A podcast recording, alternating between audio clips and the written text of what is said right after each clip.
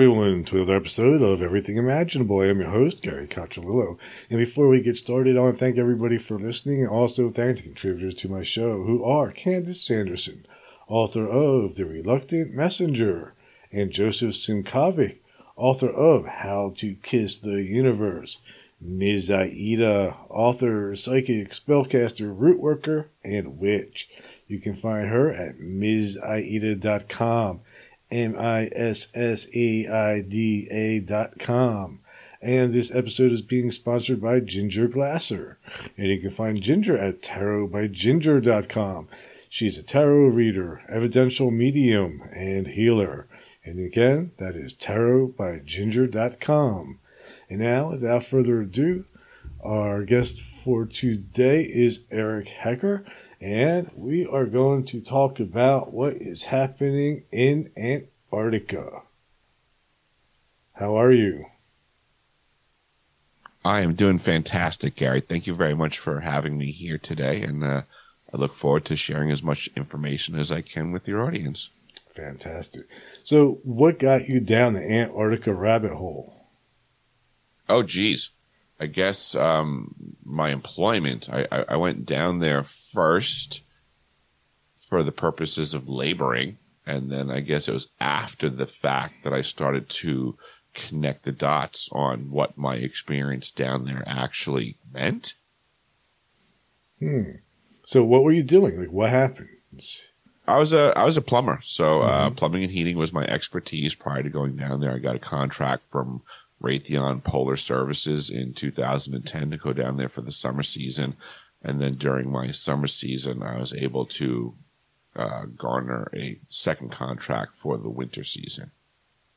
And, you know, more or less, my, my responsibilities were to make sure that the station was up and running in, in many ways, shapes, and forms um, in the, you know, trade capacity. Mm-hmm. But then I also played a, a very substantial role on the emergency services. I was a, a, lead on the fire brigade. So whenever the alarms went off, you know, we, you know, suit up in full bunker gear and attack the problem. And that was um, a role that I, you know, played a heavy hand in. So who's living there? Like, who, who are these people that need plumbing in Antarctica to begin with? Like, uh, who's living there? Doesn't you know, is it just government well, places or what? Military? For our season, we had about, I think, which was high at the time. So for the summer of 2010, I think we came close to about 280 personnel at the South Pole Station. Mm-hmm. And then in uh, the winter of 2011, we dropped down to 49. And uh, assuredly, all of those people need plumbing. You still have, you know, all of the, the human capacities occurring. So you need fresh water. You need to get rid of waste and certainly need to have health and comfort systems, you know, heating and things like that. So plumbing is required. But what's their purpose you know, the, there? Uh, you know, that's the whole thing. That's that's where I'm coming in at a different angle. Is that there's, mm-hmm. uh, you know, the National Science Foundation and what they're cutting checks for and what they present to the general public is all kinds of science. And as presented, you know, they're looking for neutrinos, they're looking for stars, they're looking for other solar systems and things like that. They're uh, testing the atmosphere as presented. But I have found in my experience that there's a lot more going on. Uh, jumping right through all hoops. The IceCube neutrino detector is not simply a scientific passive receiver. Mm-hmm. I've provided documentation that it's a transmitter. What are that, they transmitting to? Whatever they want, technically, because they're currently lying about what they're doing. But that's a great question.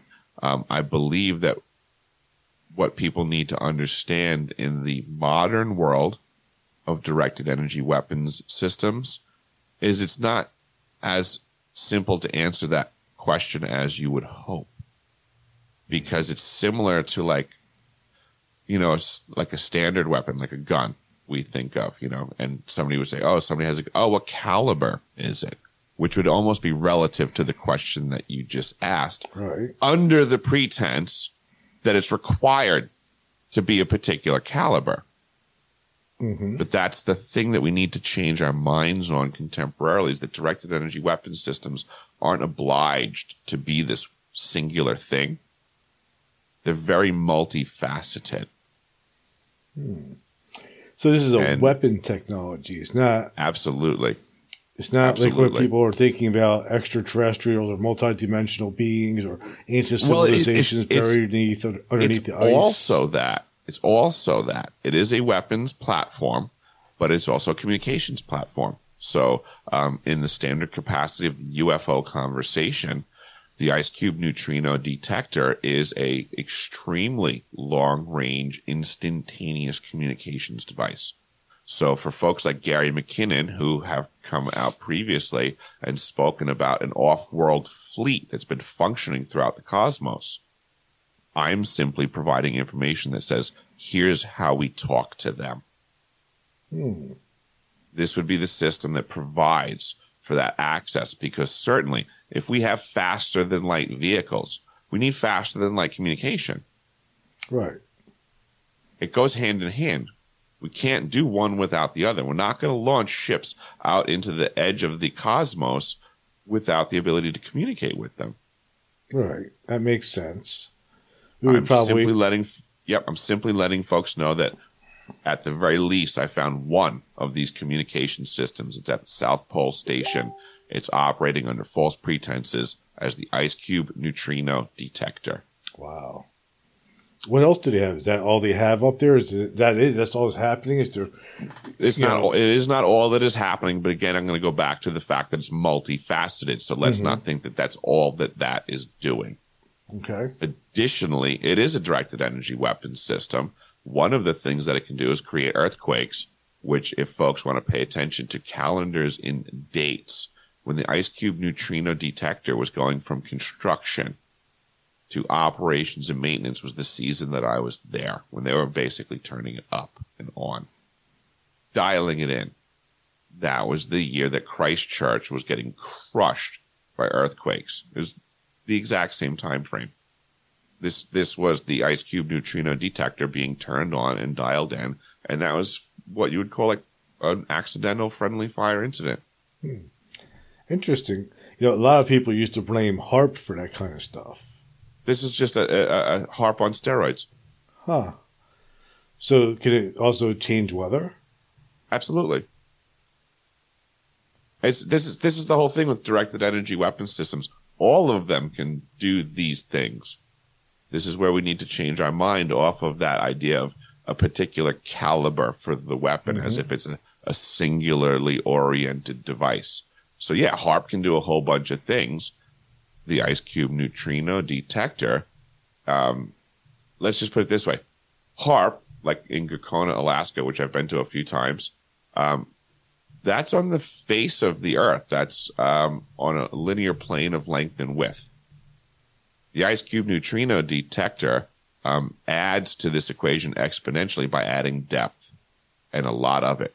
So it's a kilometer by a kilometer by a kilometer up top. It's hexagonal in shape, but then it drops down into the ice by two kilometers in depth, adding a whole new dimension, let's just say, to HAARP technology and the exponential power output thereof. Why are they keeping it on South Pole? Is there a reason for that? Is there a reason why it's there in Antarctica and not somewhere else? Absolutely. Uh, many reasons. One, the cover story of it being IceCube neutrino detector, um, the, it being embedded in the ice and the ability for it to detect neutrinos, I guess you would say cleanly and clearly. So you have that is exclusive to South Pole Station. Um, also, the fact that I think they were blatant in their intent that I believe there's activity at the southern pole of our planet that would be off world in regards to almost like um, airspace. I believe it's easier for things to come and go off of these geomagnetic spheres. You know, we call them planets, whatever you want to call them. Um, I believe it's just simple science that somehow craft when they want to get on or off this system that we reside on come in from the southern pole.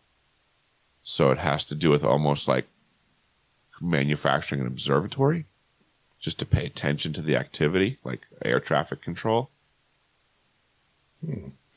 Is it also there because at the South Pole, because of the magnetic pole is there at that position on the Earth? Are they using it also to ma- manipulate that?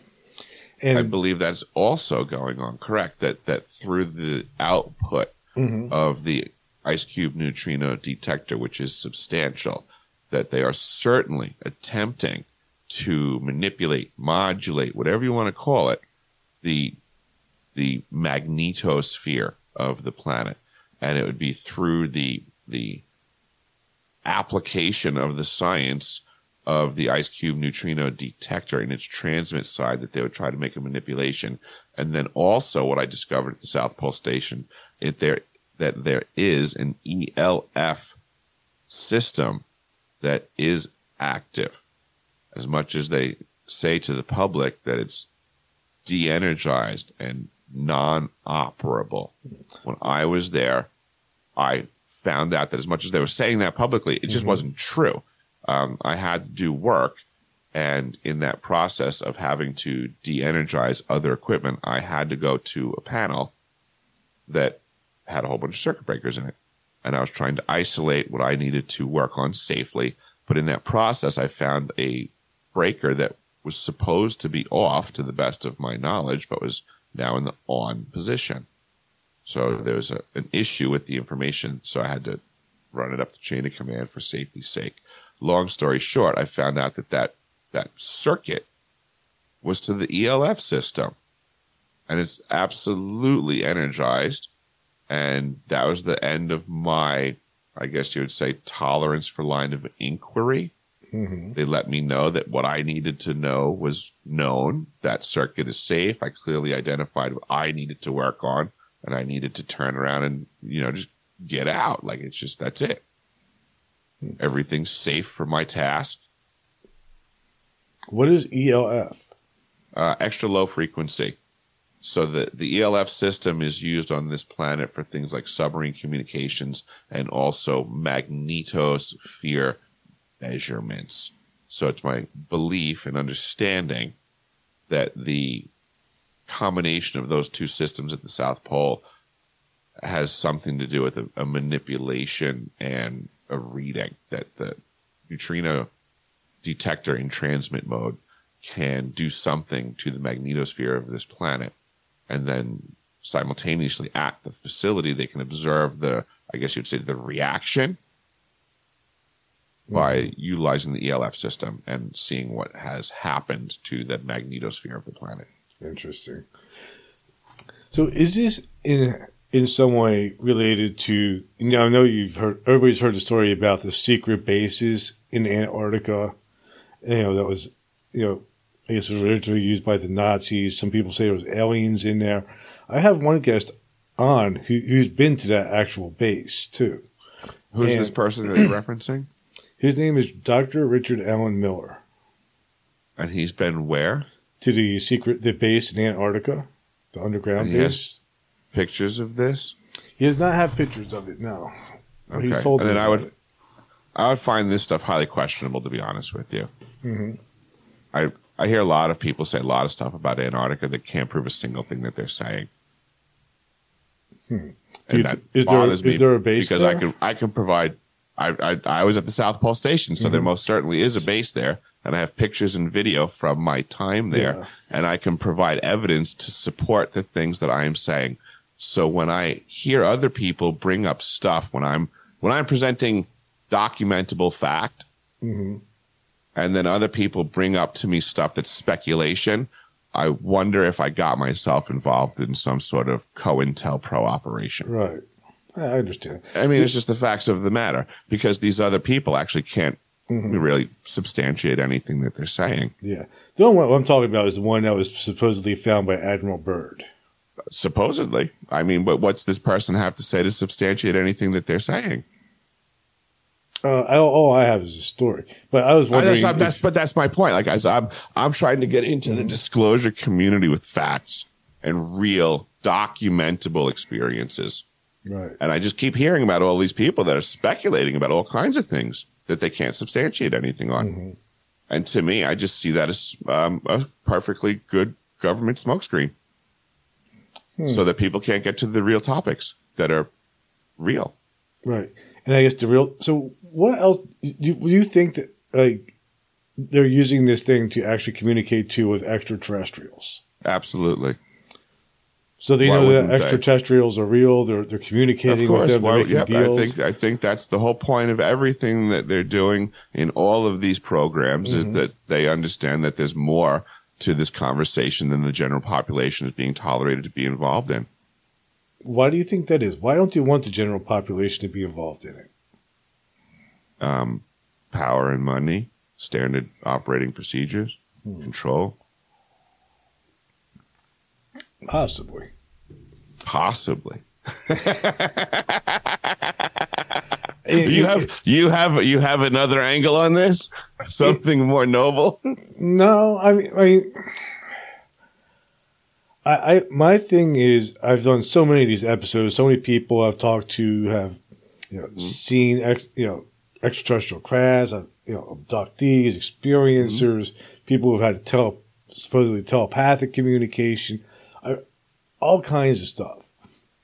You know, Mhm. and my the best that I can come up with is that there is a probably a large population of extraterrestrials that probably have human interest in their best interest. You know, they just are there watching to see what happens.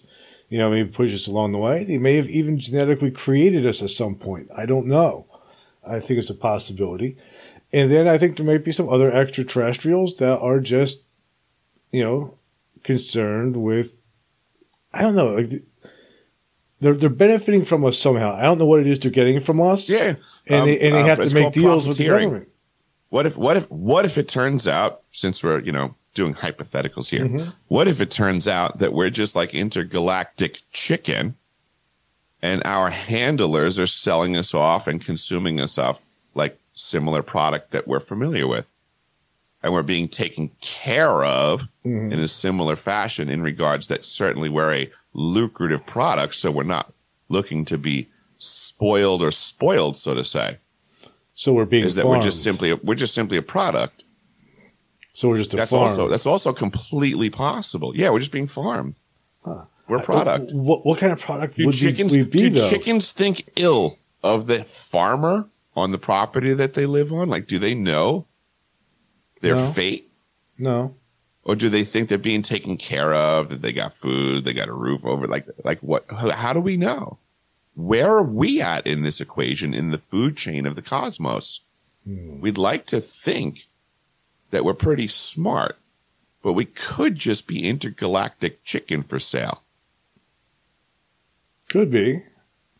I don't like the idea of them eating us though. I can't Of course imagine not. humans Of can't Of course, be good. and that would be something that they would really need to hide and think of all the things they would need to do to then function this farm for us, a creature that is so intelligent, Mhm. but yet wouldn't that just make us more lucrative on an open market?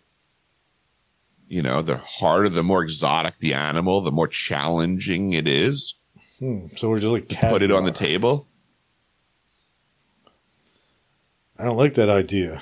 I don't. No one likes the idea. This is this is it's a very repulsive idea. I get it, and this is and this is also why it's um it's easy to hide lies like this. When when I start to feed it to you, if you start to regurgitate it because it's so disgusting, it's an easier lie to perpetrate because you don't want you don't want to taste it any. You just go away from it What what makes you what makes you hypothesize something like that or even think of it? because there's so much horrible stuff going on on this planet that it's unnatural for species to be doing it to itself without some sort of outside influence.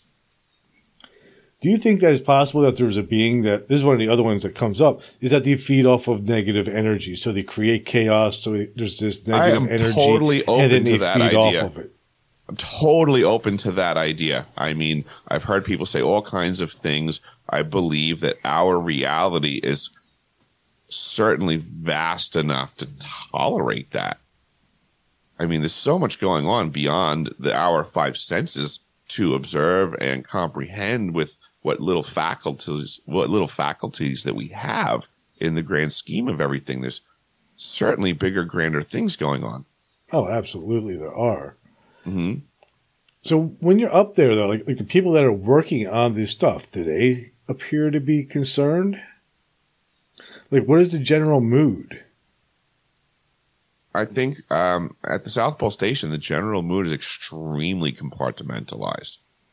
That everybody is kind of set up to believe that their science experiment is the most important one there. And everybody's kind of pushed that way and patted on the back. And it's interesting to observe from outside because I was a, a, a Mhm. plumber. So my life experience is a little bit different is that I'm, I'm outside all of these compartments observing, but yet I get to enter every one of them because there's plumbing everywhere.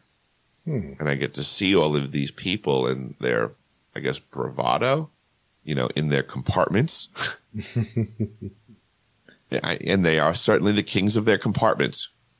I will give them that. You know, every time I walk into the compartment, I have to bow to the current king of the compartment. so there's definitely know. still some ego, huh? yeah, oh, that's life. I mean, that's, but that's, this is, this is reality of all of life. This is something that I experienced as a plumber is that everywhere I went was just simply a new compartment and a new king of the compartment. hmm But what I, what I learned was that these people were not in, interconnected anymore. And I learned that we as a people were losing on a whole because of all of these specialists that were no longer talking to each other. Do you Our think they were general allowed? do you think general allowed knowledge to was talk diminishing. to each other, or do you think they're told not to talk to each other while they're there, or to keep I them think separate? there was actual, actual. Um, oh, you're saying at the South Pole Station? Mhm. I think it was just uh, it was built in by design, and people were walking into a format that they didn't comprehend. hmm But I think in society, we are suffering under the intent of forces that were manufacturing us all into specialists so that we no longer have the ability to communicate with each other because we're all talking different dialects, so to say. because they don't want us to get the big picture. More or less, you know, eh, how many decades ago was it that um, the general population, you know, you could walk into any garage at any home and find the same set of tools and gentlemen that understood those tools and can communicate in the same terms. And then, you know, it didn't matter what they did when they went to work over the course of the day. When they came home, they still had a general sense of vernacular that they could communicate on the same level. That's Right. all been attacked. Ever since then, we've had wedges and divides applied so that we've become more and more specialists and we no longer can communicate. And it's in that um, secrecy, so to say, um, and confusion, like the Tower of Babel, that there's a lot of stuff going on in the shadows now that people can't even begin to understand or discuss because we can't even discuss day to day operations with each other seeing eye to eye. Let alone, let alone these big topic problem issues.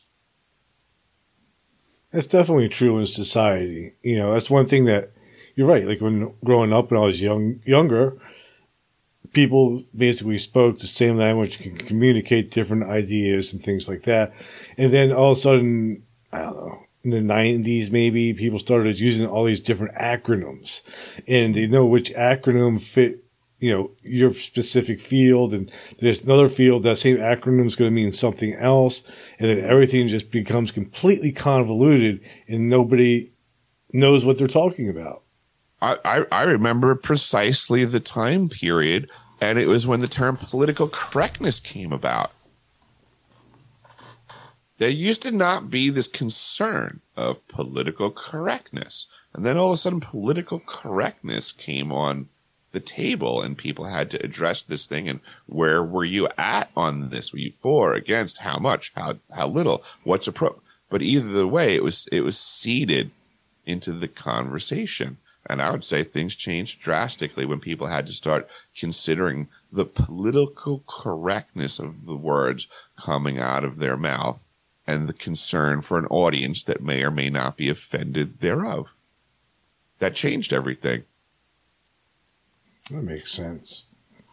So back to Antarctica a little bit. Like, mm-hmm. like so, so it start, sounds like Antarctica is just a microcosm of what we're dealing with here in our everyday life with the compartmentalization. And That's why all these guys don't know what the other guys are doing because they're mm-hmm. not really able to speak each other's languages. Mm-hmm. And they just are going about being the king of their department. And that's all they want to get recognized as that. And they go on with their day. Do you think they even care that what they might be doing is nefarious? Wow. That concerns me a lot, actually. I, I, I, I, I obviously I can't speak on their behalf, but my concerns of what my observations are is unfortunately is that science in many ways, shapes, and forms is obliged to like a system of like grants and such I mean, it's not really a for profit business that the mm-hmm. world needs, so to say. It's not really formatted the same way, you know, not like plumbing, you know, your toilet clogs, you have to call a plumber. Like, you know, it's something you need, you know, um, but yet somehow when it comes to science, we, the people, figure out how to allocate billions of dollars in the direction of the study of science. And scientists now have to almost like fish fighting for, you know, a baited hook are now clamoring for the monies. And my experience has been that it's very sad to observe, I think, what scientists will do to make sure they get the next grant. Because that's their job and their livelihood. And they got kids to feed.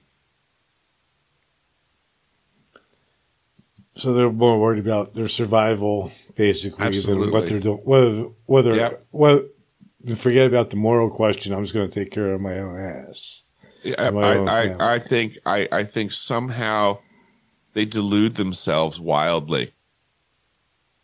It's some sort of rationale that I mean, I don't even think you can. Get, I don't think lots of times you can get into a real conversation with the scientists because they are so dead set on making sure that their opinion matches the parameters of their grant. Mm. It's hard to find a real person in there sometimes. Wow. So a lot of the people up there are from the academic world. They're not military.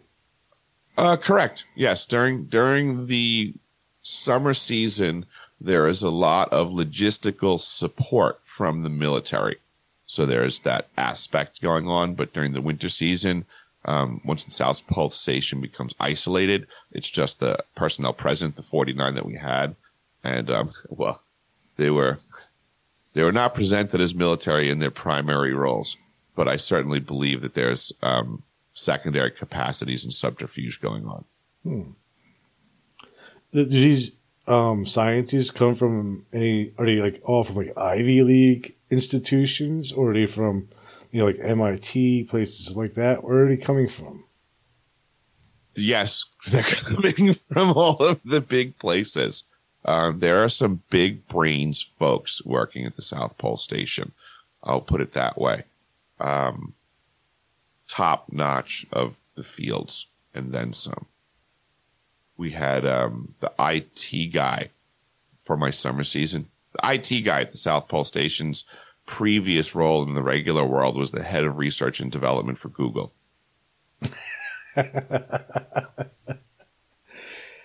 So the, yeah, that's yeah, a good exactly. IT so like, guy. That's like, yeah. So that's like when I like, yeah. So apply that level of relativity to other roles.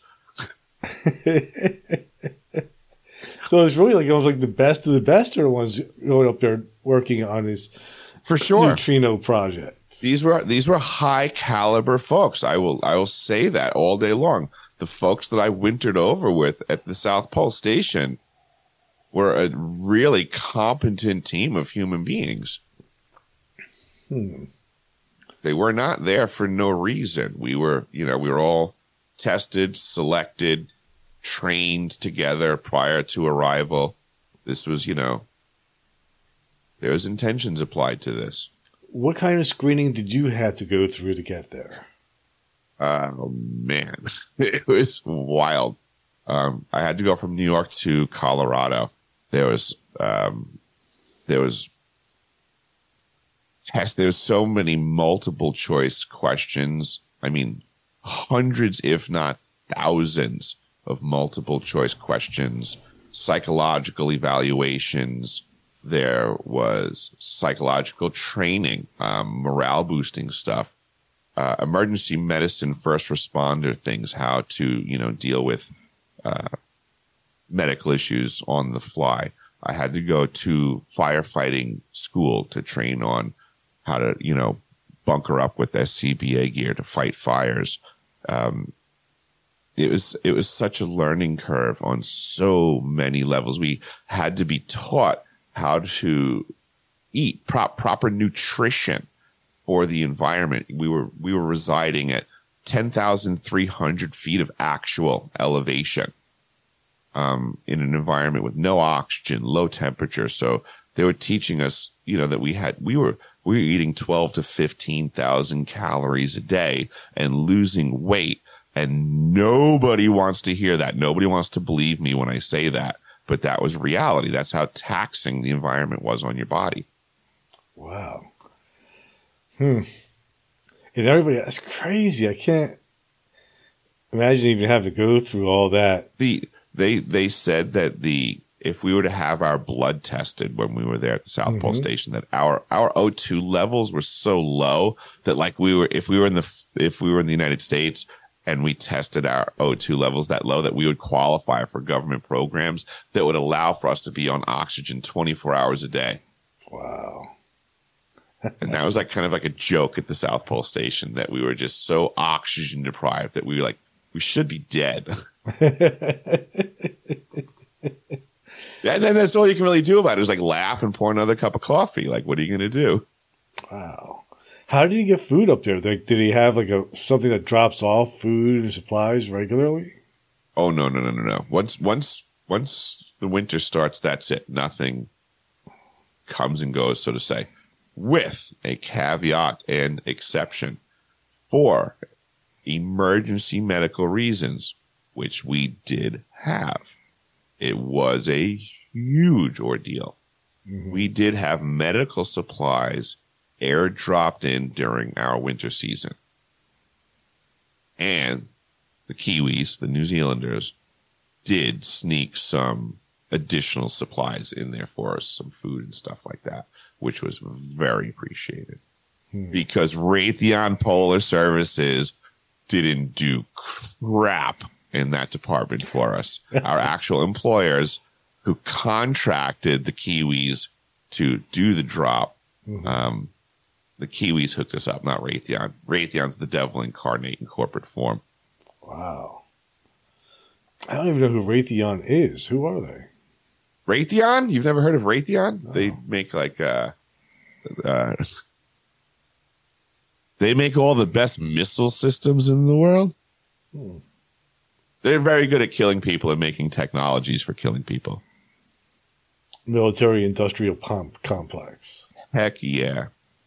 Guys who just profit off of wars that nobody ever hmm. wins. Yeah, which seems to be the um, primary type of contractor that gets the janitorial contracts at the South Pole Station. The people in charge of cooking and cleaning and maintaining the South Pole Station, those those contractors that get those contracts typically have a history of being really good military industrial contractors as well. It's the weirdest thing. It's almost like as if there's some sort of weapon systems at the South Pole Station that need to be maintained.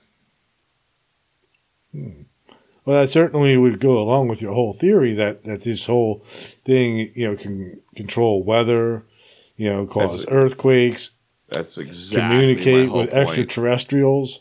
Maybe Exactly. possibly do could could possibly do multi-dimensional stuff like you know mm-hmm. go into wormholes, time Yep, travel, Star- shit like Stargate that. technology, wormholes is also on the table because it's my understanding that it just it has to do with how much power these things can have, and I guess you would say like you're getting at dimensions, and, and I guess in, in what phases and dimensions, and whether things are you know Hertzian waves, scalar waves, longitudinal waves. How many levels of things can they impact? And this device seems to be the most savage device in this capacity. Um, if I'm wrong and somebody can show me one that's more powerful on this planet, I'm totally open to the conversation. I just haven't seen one pre- somebody present one. so I'm what trying to get the truth out there, and I just keep getting all these other, you know, speculations. You know, I, I bring out facts and Uh-huh. documentable proof, and I seem to get a response from everybody of, "Well, have you ever heard about so and so?" Blah blah blah, and all I hear is speculate, speculate, speculate, and I, I hear no documentation, I hear no proof, I hear nothing. So to me, in reality, that's total crap. That to me is that is COINTELPRO bullshit that is designed to go against the truth that I have in my hand. A bird in the hand is worth two in the bush. I got a bird in the hand, folks. I don't want to hear about two in the bush. I'm not that guy. Hmm. Is this strictly United States operation or is this It is. It is called the Amundsen Scott International South Pole Station, and it is absolutely staffed by international hands. Hmm. is there that's interesting because then that tells me like like are we talking possibly like a new world order in charge of this or some secret society if it's not a, a singular government or is it you know nato g20 I think these are great questions that we, the people, um, A, of the United States, B, of this planet, need to start really questioning what are these power structures that we, the pawns on the chessboard, are operating under? Are we being misled? yeah I think they're very fair questions. I don't want to pretend to have all of the answers for people. I just want to present the experience and the facts that I do have that people really need to consider. We are being lied to in very real ways. This is actionable intelligence that I bring to the table, not speculation. This is a real experience. I can prove that I was in Antarctica. I'm not suggesting it. I have photos. I have video. I have con- I have all kinds of documentation. I challenge anyone who wants to talk on this topic to step up and be on par. And if they can't, I would say, please run away fast or I'm going to destroy your speculative BS. do you think so with this technology i mean one of the topics that you i'm sure you hear about a lot too is does this thing have the possi- the ability probably to generate free energy for the entire earth Oh, I don't, I don't know that this is necessarily the mission of that. So right to obviously say, it's not because no that's not the mission of any company looking but free energy is certainly available in, in many ways. it is. I mean, uh, I mean, since way back when, when Nikola Tesla gave us the benefit of um, alternating current, and and for all practical purposes, at that time, he already gave us the solution to free energy way back when.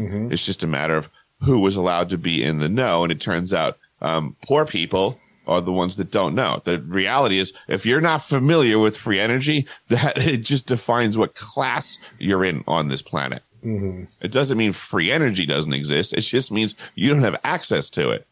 that's true And that's why we have conversations about breakaway civilizations and what's really going on in the cosmos. There's a different class on this planet that has access to free energy, anti gravity, time manipulation, control, whatever you want to call it. And there's also a large faction that are working off of this planet out in the cosmos, however you want to put it. Breakaway civilizations, off world work. There's, you know, many ways of looking at it, but that's just reality. That's the big secret is that there's those that are in the know of the, you know, total capacity of reality can be, and that there's those that, you know, stare at the sand on the ground at their feet and think that's all that there is. So if this then if about the off planet bases and things like that. Mhm. So we're talking this about the secret space program in MILABs. Yeah, for sure. Absolutely. That would be worked in there. You know, adding adding to that just the, you know, the history of the reality of the cosmos is that, you know, prior to the secret space program in MILABs, there was already off-world interactions going on. It's it's in all of the ancient texts, you know, that wasn't hidden. It's just, you know, contemporarily we have a, a lot of bastards that are just happy to mistranslate stuff for us. Right. That's true. But all those accounts, though, typically are them visiting us, not us going to them. Fair enough. I mean, but you know, again, how much can we trust the accuracy of these accounts? They allude to things, I would say, but as far as accuracy, I'd say they they leave uh, a lot to be desired. But they certainly allude to things that make great questions. I think it certainly shows that there's been interactions um, through all of history. Mm-hmm. But I believe that in many other ways, we see that um, you know the history books are written by the victors. So I think you know. I think it would be interesting to if we were to cons- if, look at it this way, right? If if the victor's side story, as presented, that the victor on Earth then tells the tale of a noble interaction with the off-world people. Is it possible that that's really just the tale of someone who became subservient to an off-world foe Could be. versus the tale of an earthling rebel who fought valiantly against an off-world thing who doesn't get to tell their tale? Well, we could find out if this thing has the ability to do time travel, right? Totally understood. Yeah, I mean, yeah, time will tell, right? If we could go there and use that device for the purpose of time travel, we could go find out. Yeah, I mean, all of these all of these things exist in reality. The question is, are we intergalactic chicken on a farm trying to figure out time travel to get the heck out of the cages? Maybe, maybe not. There's no way to tell from our per, from the perspective that we are given or allowed to Oh, see. I wouldn't I wouldn't say that there's no way to tell. I would say there's many ways to tell, and it just Oh. requires observation and understanding. Um, a of the possibility. First and foremost, if people weren't open to the possibility of this, they would never find it. So science already shows us that this is a dilemma in science. That when we can't consider something um, that is, it's almost impossible to find out, even though it is, because we can't wrap our brains around it. So we can't even formulate the questions to go look for it. But it is nonetheless. So just by letting folks know that there's a high probability that we are intergalactic chicken, by postulating the question, allows them to consider it when they previously never had. And it opens the door to that possibility, unfortunately. That, Um, that's but- true. We have to think of the possibility before we can even consider it and ask Absolutely. That's how everything in life And- works. and- and if there's, there's no hypothesis, then there's no research, essentially. Right. And and I only want to suggest people look in this direction because if we don't, we'll never unlock the gates that are holding us in the pens. What has you so convinced that we're being held in a pen? because of the way that we treat each other is it's it's inhuman so to say you know we always talk about um, you know how we need to do right by animals and treat them humanely which i always think is a funny way of terming things you know does the lion treat the zebra humanely I don't know. I don't think the so. lion is hungry. Uh, exactly like- so i think nature i think nature shows us that what some humans might call savage mm-hmm. inhumane behavior is also completely natural? Yeah. So this idea of proper behavior, I think, kind of needs to be thrown out the window. Yes. So I, I get that it's distasteful to think of us as intergalactic chicken, as if we're so privileged to be above that. But look at how we treat chicken. Why wouldn't something else exist that treats us the exact same way? Is that so far fetched? Or is that just actually really simple to wrap our brains around? That in reality is probably really simple to wrap our brains around. There's probably a multitude of species that would fight over the farm that we are prisoners on. I, th- I think the counter argument to this would be well, if these just other societies and extraterrestrials exist and they are billions of years ahead of us in technology and in their ability to utilize their consciousness, they would not be thinking the same way humans think and therefore not be doing something like farming humans like we farm trout.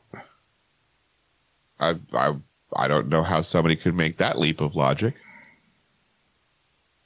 I just Why wouldn't that's just a, it seems preposterous of a leap of logic to me? Why why would we think that we farm things but something else wouldn't? because they're more advanced than we are. Why does more advanced mean less farming? Maybe they don't need it because they're so advanced. That's a, that's a presumption. I don't I don't know how somebody makes that leap of logic. That just seems like somebody's trying to have wishful thinking. Hmm. Maybe they're just really efficient farmers, but they still farm, which would be the natural progression is that they still have to eat, right? Right. So there's no reason to think that they wouldn't need sustenance. But if they're farmers and they're advanced, I would just think that they'd have really efficient farming methods, not necessarily less of a need for ingestion. Right. One of the other holes I think in this too is if I'm farming some chickens to eat, right? Mhm. I'm not going to let them die of natural causes before I eat them. Okay.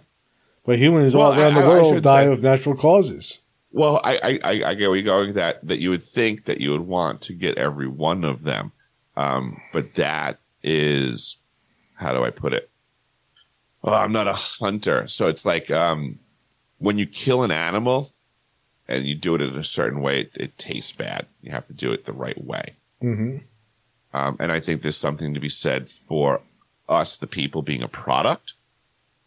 And there are certainly times, unfortunately, we've learned um, where terrorizing the product gets you a certain end result. And that seems to be children and adrenochrome and lunatics that like to suck the blood of children on this planet. Um, and that's one formulation of the product. Um, another formulation is, you know, every level thereof in between. But what we can't do is have a population, like you said, like if we're gonna if we're gonna harvest every single one before old age, I don't think that we could pull that off in secrecy. At that point, everyone's gonna know they're on the farm, and it's gonna change the product. There's gonna be different hormones pumping through, different fear levels, and that stuff changes the taste. We know this about every other animal. We love talking animal husbandry and knowledge when it comes to mm-hmm. other animals, and we like to avoid us from the conversation. We like to negate the topic of eugenics and what was going on during World War II as if we weren't applying animal husbandry to human beings, which was under the umbrella term of eugenics. Mm-hmm. They were absolutely trying to clean up humanity Right. by breeding. And There's a there's there's a history, a rich history on this planet of the practices of animal husbandry and the logic behind it. hmm And that's all that was going on during World War II when they got into the eugenics movement, which was huge on Long Island, which is where I came from, Cold Spring Harbor Laboratories, which pretty much the heart of the eugenics industry. And then Hitler basically took the ball and ran in a direction that nobody wanted to consider with his eugenics program. And then that changed the the taste in everybody's mouth of what eugenics and animal husbandry applied to humanity meant. And then they changed the name from eugenics and eugenicists to progressivism. And most people don't know that that's what occurred. So the modern day progressive movement is a direct descendant of the eugenics movement. They're not good folks. They do want people dead. Wow. How about uh, some of the people that I've interviewed that are experiencers and said that they've received these um, positive spiritual messages from these beings? You think that's just a smokescreen? I think anything's possible. I mean, I, I'm not. I'm not trying to discount everyone across the board always, but what I mm-hmm. am trying to, I guess, proselytize about is that the general population needs to start applying discernment. They certainly need to stop believing everything that everyone says on camera. I don't, you know, I don't know where people apply the discernment. I have people coming at me all the time saying, "Did you hear this? Did you hear that?"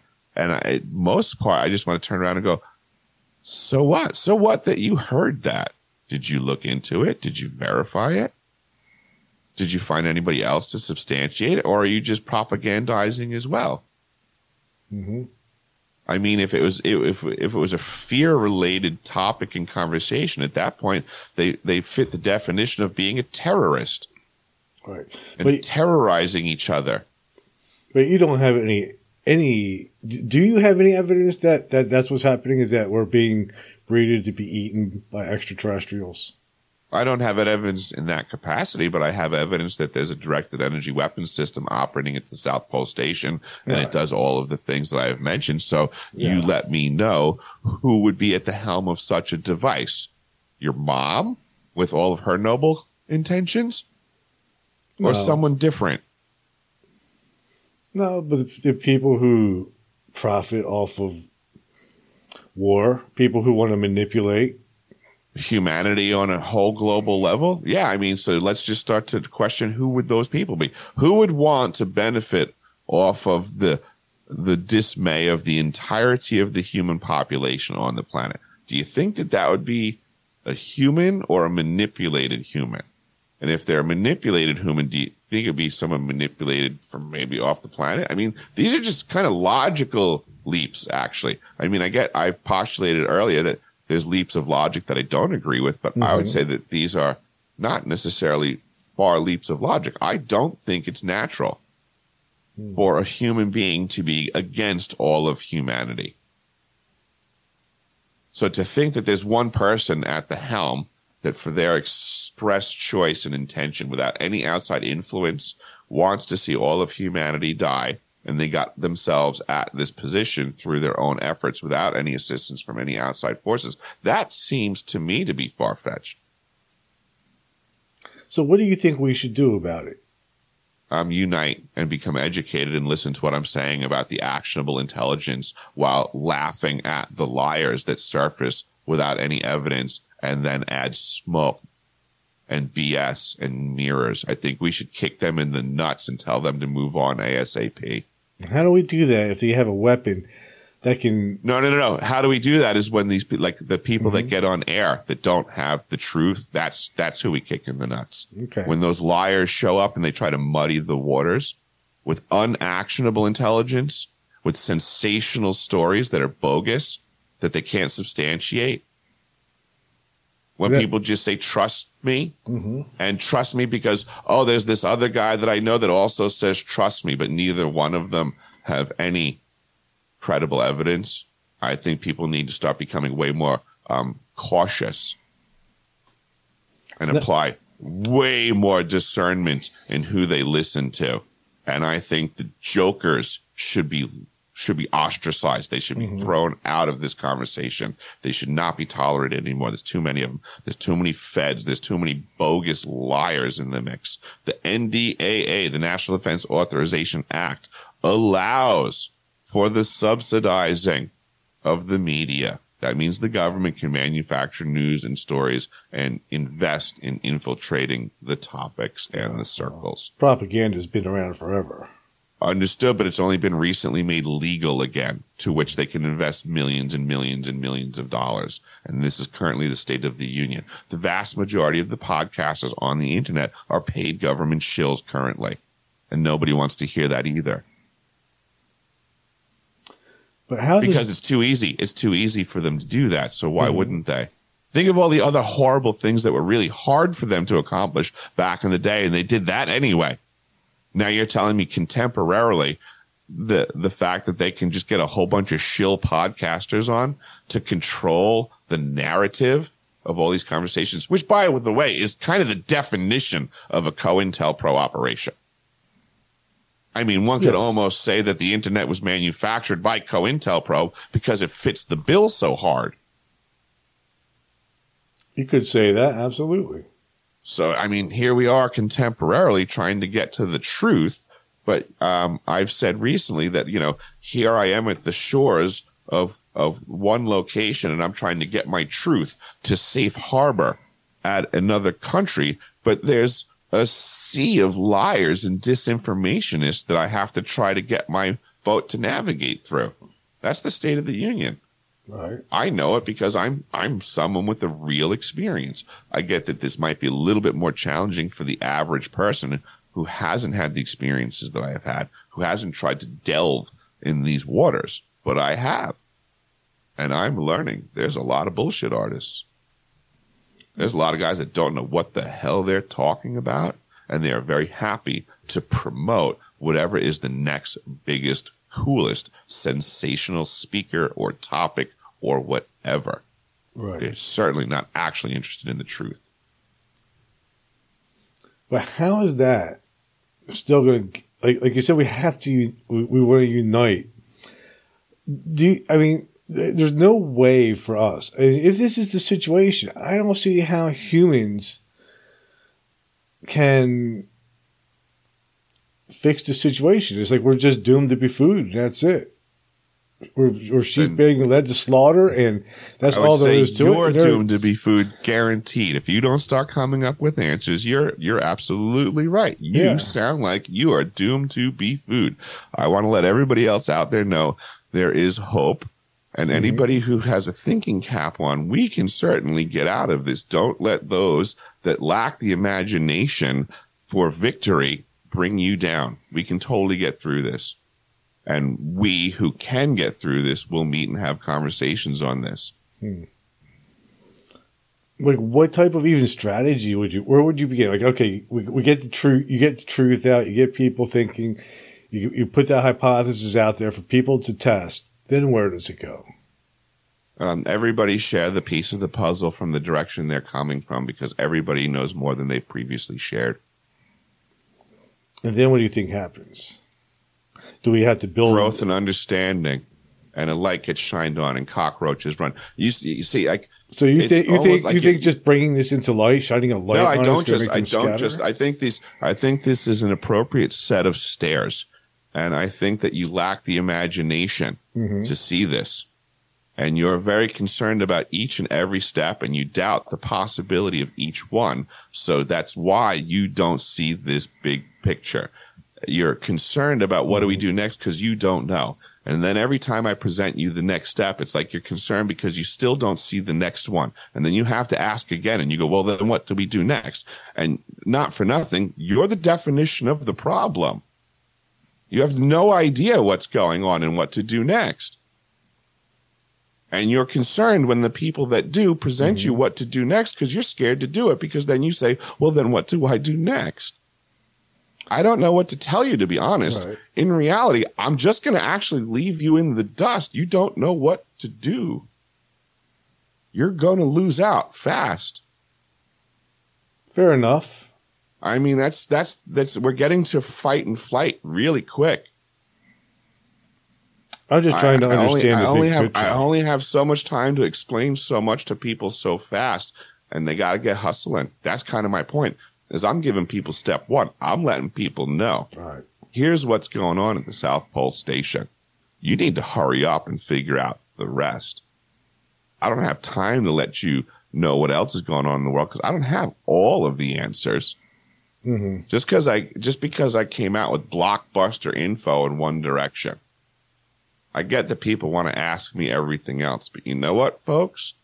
All I'm really suggesting is everybody needs to start getting off their asses and realizing that everything that they've been told up until this point has been a bold faced lie. Start asking everyone everything.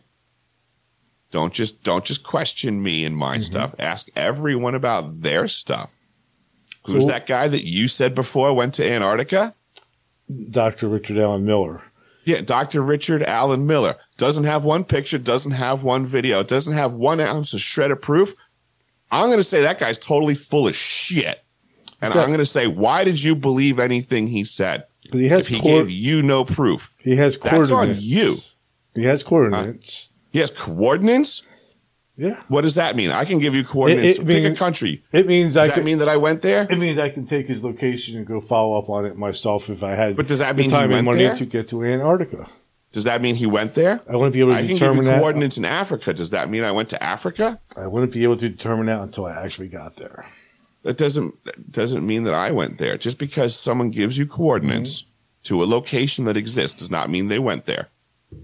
True, but if I go there Ninety find degrees South Pole. Ninety degrees is the location Mm-hmm. of the South Pole on this planet. Ninety degrees south. That's South Pole Station. Just because someone tells you that number doesn't mean they went there. Well, he didn't go to South Pole Station. He- he whatever was whatever location he gave you, it was a whatever different place location he gave you does not mean he went there because he told you a location. Right. I can give you the location to the capital of Peru. Doesn't mean I've been there. Unless I show you a picture, some other supporting evidence. Mm-hmm. That's reality. That's how this works. This is the discernment that everyone's lacking nowadays. That guy has offered you no proof. Okay. If you're saying all this he gives you was coordinates, I'm going to say that guy blew smoke up your ass. You're certainly entitled to that opinion. I, I certainly am because I've been there and I can prove it. So Right. that's literally how this works. I have the expertise. But Antarctica is a large place. Am I wrong? So what? So there so could what? be there could be more in Antarctica than just what you've seen. Of course. And there would certainly be um, more going on from what I've seen than a liar who hasn't been there, correct? Yeah. There you go. So that's my point. I find it interesting. I find it interesting oftentimes. It happens a lot that people do exactly what you just said. They go, well, certainly you didn't see everything. Well, that's correct. I never said that I saw everything. You're right. It's the fifth largest continent on the planet. I was exclusively stationed at the South Pole Station. I don't never suggested to know everything about it. I just suggested to know more about the liars. But I find it interesting that people attempt to discount my substantial experience, which outweighs most people on the planet in regards to the topic. I think it's interesting when people attempt to discount it by saying, well, you didn't see the whole thing. That's funny because I still saw more than most. And I can prove it when others can't. So Right. I'll reiterate your guy's full of crap. Okay. So, from your experience, wh- what is the key message that you're really trying to get out there? There's a directed energy weapon system at the South Pole Station that's impacting this planet in a multifaceted way, and the population needs to understand that. This is actionable intelligence. This is a real location. 90 degrees south is the South Pole Station. It is this planet, and it's something that we can address. Okay. mind control, earthquakes, intergalactic communications, off fleet, off, well, I should say off planet space fleet. All of these things. It's a, it's a big issue. It's a lot of topics to discuss. It's a whole bunch of stuff for people to wrap their brains around. Um, but what they need to stop doing is listening to the BS spectacular stuff that allows people to sit their butts on their couches and believe that someone else is going to fix something or some other galactic fleet thing or whatever bogus Antarctic story some person's been pumping that hasn't been there is putting out as the next chapter. That's all that's going on with the topic of Antarctica. There's a whole bunch of people pumping propaganda that haven't been there. They're propagandists. What's that other guy that was just there? Shoot, I can't think of his name right now. Yeah, there is one other guy I know that, has been recently been there and did take pictures and stuff. I can't remember his damn name. Oh, Well, at least that's somebody worthy of the conversation at that point, right? yeah, yeah. That's that's what I'm getting at. Is that, like let's just be reasonable folks. You know, let's let's what qualifies someone to be talking about these topics. Like for example, there's a there's a lady out there. Uh, she's uh, you know all kind of SSP, blah blah blah. Elena Danaan, and she had um, some sort of um, channeling thing where some person says a whole bunch of stuff about Antarctica. Well, that's channeling, whatever you're going to do with that. But then she says, Well, I got an email from a guy named Frank who says that everything my channeler says is true. And that's the long and short of it. Certainly it gets into more details of, you know, he, you know, says this is true, says that true. But you get an email from someone named Frank claiming they're from Antarctica, and that's that's proof. I mean, this is this is No. the state of the union of disclosure nowadays. no. This is what this is what the general population is eating up. So some guy Frank sends an email to Elena and says, "Oh yeah, what that other guy says is true." hmm Okay, do we have any documentation on Frank? Or we just have to just take Elena's word for it and Frank's word? Like this is getting really ridiculous now. I'm an actual experiencer with actual documented proof with real actionable issues for we the people. This is the sea of BS that I'm trying to get my ship through. But what you're saying really isn't that much different than what other people have said about Antarctica. About It's absolutely different than from what everybody's saying about Antarctica. But, but some of the things that are saying though, extraterrestrials, communication, portals, um, time travel, weapons, all, all those things have been, you know, I, I've heard from other people about Antarctica, just not. Yeah, the funny these- thing is, is that they keep, they not- keep, not yeah, the from funny somebody thing who's been there. They keep trying to say that it's um, at some location that they um, can't actually provide any proof of. hmm So it's interesting that when I provide a location with proof, they then detract by then trying to, um, what would you say, steal my thunder and redirect it somewhere else. They don't have any documentation to prove prove anything that they're saying about this other location about these topics. So the difference is is what I'm saying is true, and what they're saying is speculative. There's a big difference. Yeah, I mean, you do have the proof There you go. that you were There's the difference. and that you worked there. There you go. And that the system transmits. I have all the proof for everything that I've mentioned here this evening.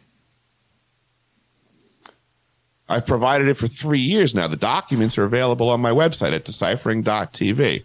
I'm not just sitting here speculating. I've actually provided documentation that proves that the IceCube neutrino detector transmits. I've provided documentation that proves that the IceCube neutrino detector is an intergalactic communications device.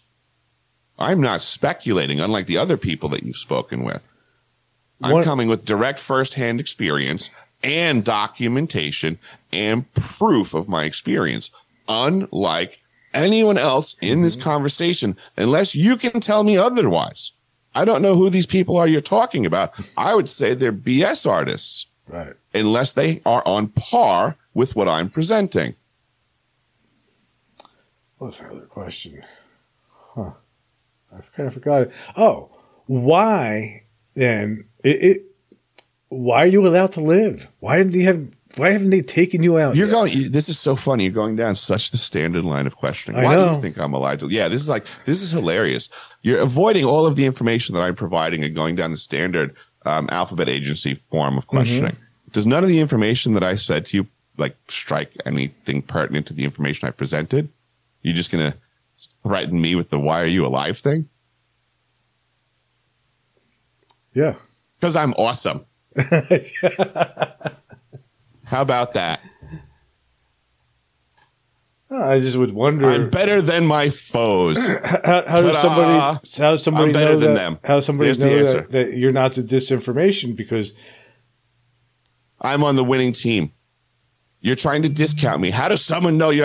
How how Mm-hmm. many ways from Sunday can you attempt to discount me and my information in this conversation?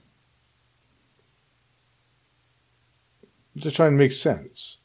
This, it doesn't seem like it. It doesn't seem like you like. I mean, most people that are trying to make sense Mm-hmm. have questions that are along the lines of taking something with the information that I present and then actually um, engaging that in a question instead of saying things like, "Aren't you afraid that you're not dead yet?" Like that's like such a common one. no, I'm not afraid that I'm not dead yet, or I wouldn't be talking about this publicly.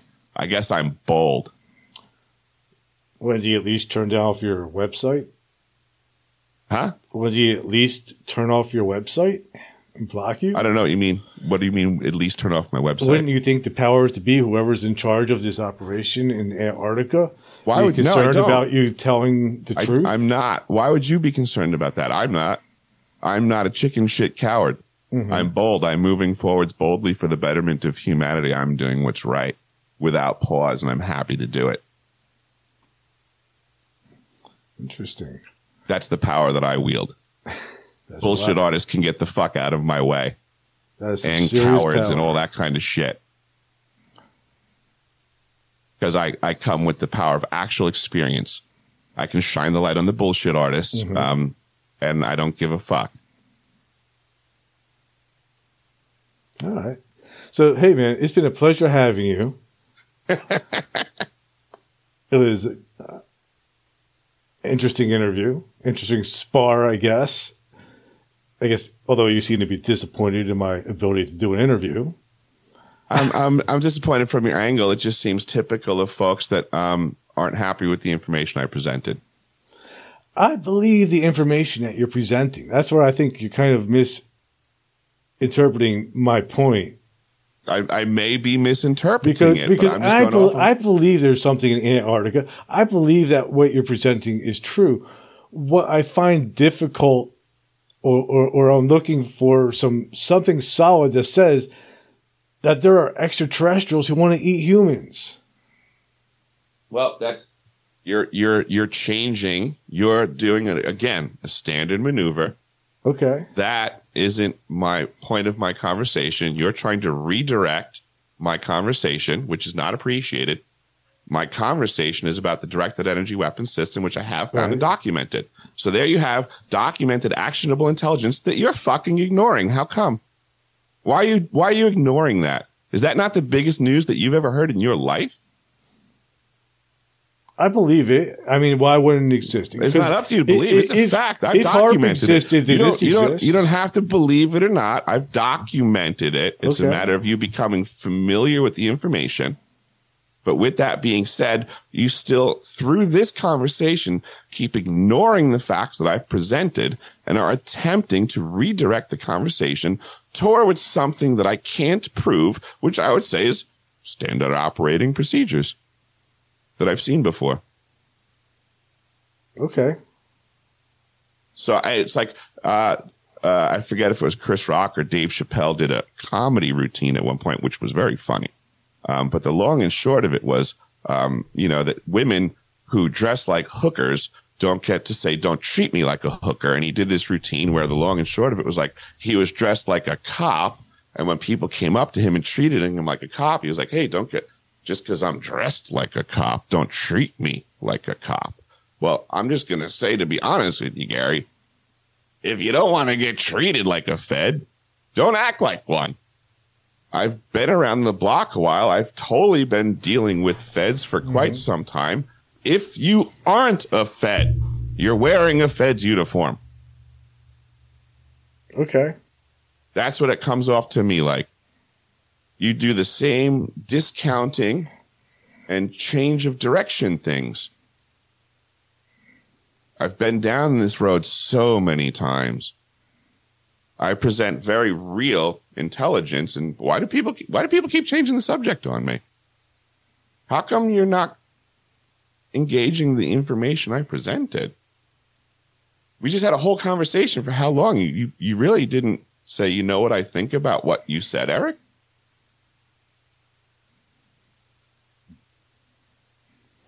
I find it fascinating. I- and I also told you I believe it. It's, it's I- I've heard people am- say that do- before, do- and I've do- heard, do I know and what I've heard people engage it Do in I- completely different levels. Do I know what to, to do with it? I've No. I've been engaged in many different levels. This is a level that I've seen before, and there's other levels of interest and engagement and other levels of inquiry that exist that you're apparently not on. That's okay. Okay. It's fine. There's all different levels of interest on this. There's all different levels of inquiry. Yours goes in a general direction I've seen many times before. It's okay. All right. So before we wrap it up, where can people find you? deciphering.tv. They can check the archive section. They can find the DOM document. They can find all of the proof for everything that I have said. Uh, I am not playing games. There is some real information out there. People need discernment. They need to stop listening to all the feds, the BS artists, and all the people that have no real experience on this topic. You're being lied to. All right. Well, I'll put a link to that in notes of this episode. And um, it's been a pleasure having you. and Thank uh, you, Gary. And I'm gonna play the Maybe, outro. maybe it's maybe it's late in the day for me.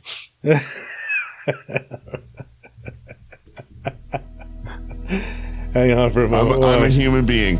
Hang on while I play the outro, man. Thank you for listening to Everything Imaginable. You can reach Gary at everythingimaginable2020.com or message him at everythingimaginable2020 at gmail.com. He's also on Facebook, Twitter, Instagram, and LinkedIn. Buy t-shirts, coffee mugs, and other merchandise to support the cost of producing this podcast. Click on the merchandise link at the top of this page, www.everythingimaginable2020.com. You can also buy the book Enlightenment Guaranteed. It's the only book on Zen that you'll ever need. You can find it on Amazon, and it will change your life. Because remember, everything that it says was first imagined. If you loved what you listened to today, don't forget to rate, review, subscribe, and share. Again, thank you for listening to Everything Imaginable with Gary Cochilio.